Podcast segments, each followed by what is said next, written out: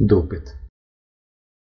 Я відповз від корабля, забився під кубки моху на схилі і там лежав. Чув, як повернувся квадрат 103. Потім вухо, притиснуте до землі, вловило чиїсь кроки. Вони задріботіли по схилу і стихли неподалік, а моє тіло відмовлялося рухатись. Повіки не хотіли розтулятися. Розв'язуйте свої справи без мене, я полежу, тут м'яко.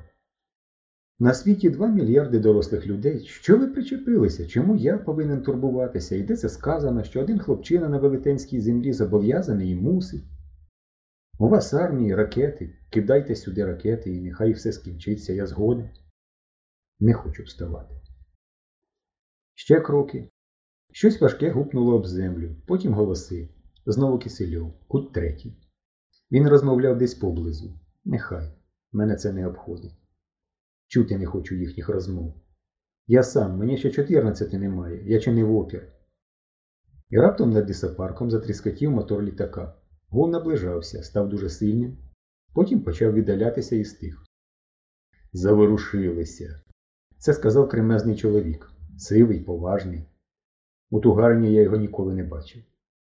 Він сидів на плиті корабля, підтягнувши на коліна дорогі сірі штани, а піджак тримав у руці. Поряд примостився Федя гітарист, крутячи головою. Шнур бластера, мабуть, муляв йому шию. Він промовив. Ще 95 хвилин. Доведеться битися, лінія 18. Сивий неквапливо відповів. Зажадає служба, будемо вживати заходів. Вирішимо питання. Він випнув губи і скоса глянув на Кисельова. Як самопочуття, кут перший. Я подумав, що лінія високе начальство в десантників і плутає їхні імена. Наш зауч, наприклад, намагається всіх учнів називати на ім'я і завжди плутає. Проте Кисельов не поправив сивого, знизав плечима і почав струшувати пісок із штанів і сорочки. Так, наламав дровку третій, наламав, сказав сивий. Чудовий перевірений десантник, заступився Кисельов. Це ситуація абсолютно. Мені захисників не треба, кут перший, урвав його сивий. Вихід інформації. Він загнув товстий палець. Втрата зброї. Та ще історія з портновим. Мало? О-хо-хо. Лише за один з цих пунктів десантників посилають у розпилювач. Я аж закліпав. Про інформацію зрозуміло. Ганна Єгорівна доїхала до району. Ось чому літаки літають. Зброя теж зрозуміло. Це бластер, який ми вивезли із підвалу, і який зараз лежить біля самого входу в зону. Якась історія з портновим мене не цікавила. А от чому Кисельов змінив номер? Я ще подивився, як він струшує пісок з лівого боку, і ледве не захихотів. Ось що вдарилося об землю, поки я лежав. Кисельов падав, коли йому міняли мислячого. А, заворушилися такі гади. Кута третього змінили, дров наламав, кажете. Ти не панікуй, сказав сивий. Поки що ми на висоті. На висоті. І кут третій не тільки помилки робив. Скажімо, для мене підібрав підходяще тіло. Цілком обізнаний екземпляр. Кут третій перевірений десантник, повторив Кисельов. Увага, блюдця. Вони витягли шиї, прислухаючись.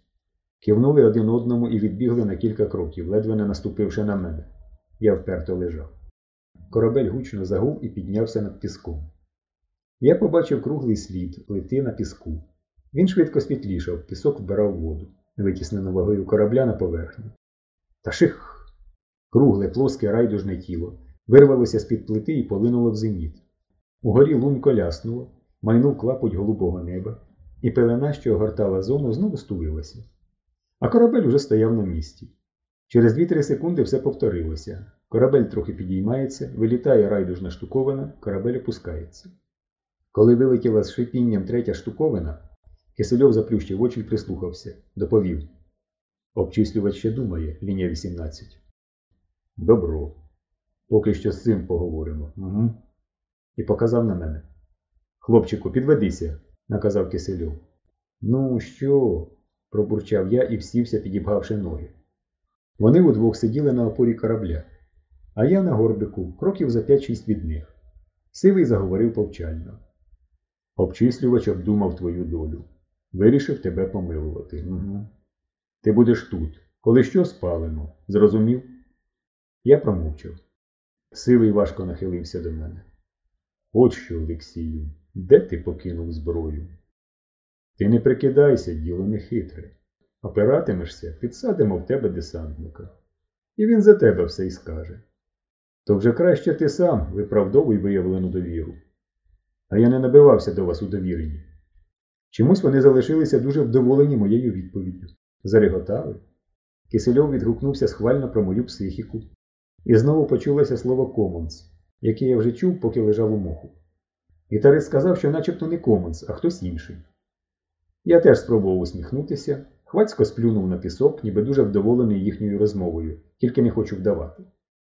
Насправді я зненацька збагнув, що вони могли підсадити в мене копію назавжди. Раніше я про це не думав, не вірив. Ну, ви знаєте, як не віриш, що помреш, хоч усі люди помирають. Я знову сплюнув, і саме тієї миті, коли було треба, сказав Зброю я вашу загубив тут, неподалік. Мені відповів сивий. Так, дев'ятикутник бачив, як ти з нею бігав. Де точно? Не помітив. Я знизав плечима. Набігався я тут, знаєте. Здається, поруч біля входу. І це знаємо. Навіщо ж питаєте, якщо знаєте? Вони ще раз перезирнулися. Повірили, що я кажу правду.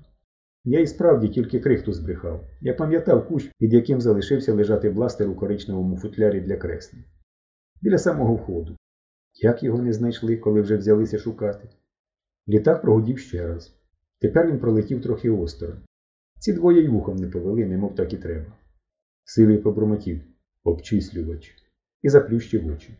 Потім Кисельов допоміг йому підвестися і відвів до корабля. При цьому на руці у Сивого заблищав годинник. Я розглядів стрілки 20 до 7. Тобто залишалося 80 хвилин до моменту, в який їм доведеться битися. Я зробив бездумне обличчя і спитав Федоре, чуєш, Федоре, що буде о восьмій? Сить, схопиш ти у мене цукерку. Сивий розплющив очі і скомандував. Ще один вертоліт сідає біля радгоспу. Ану, відеозв'язок.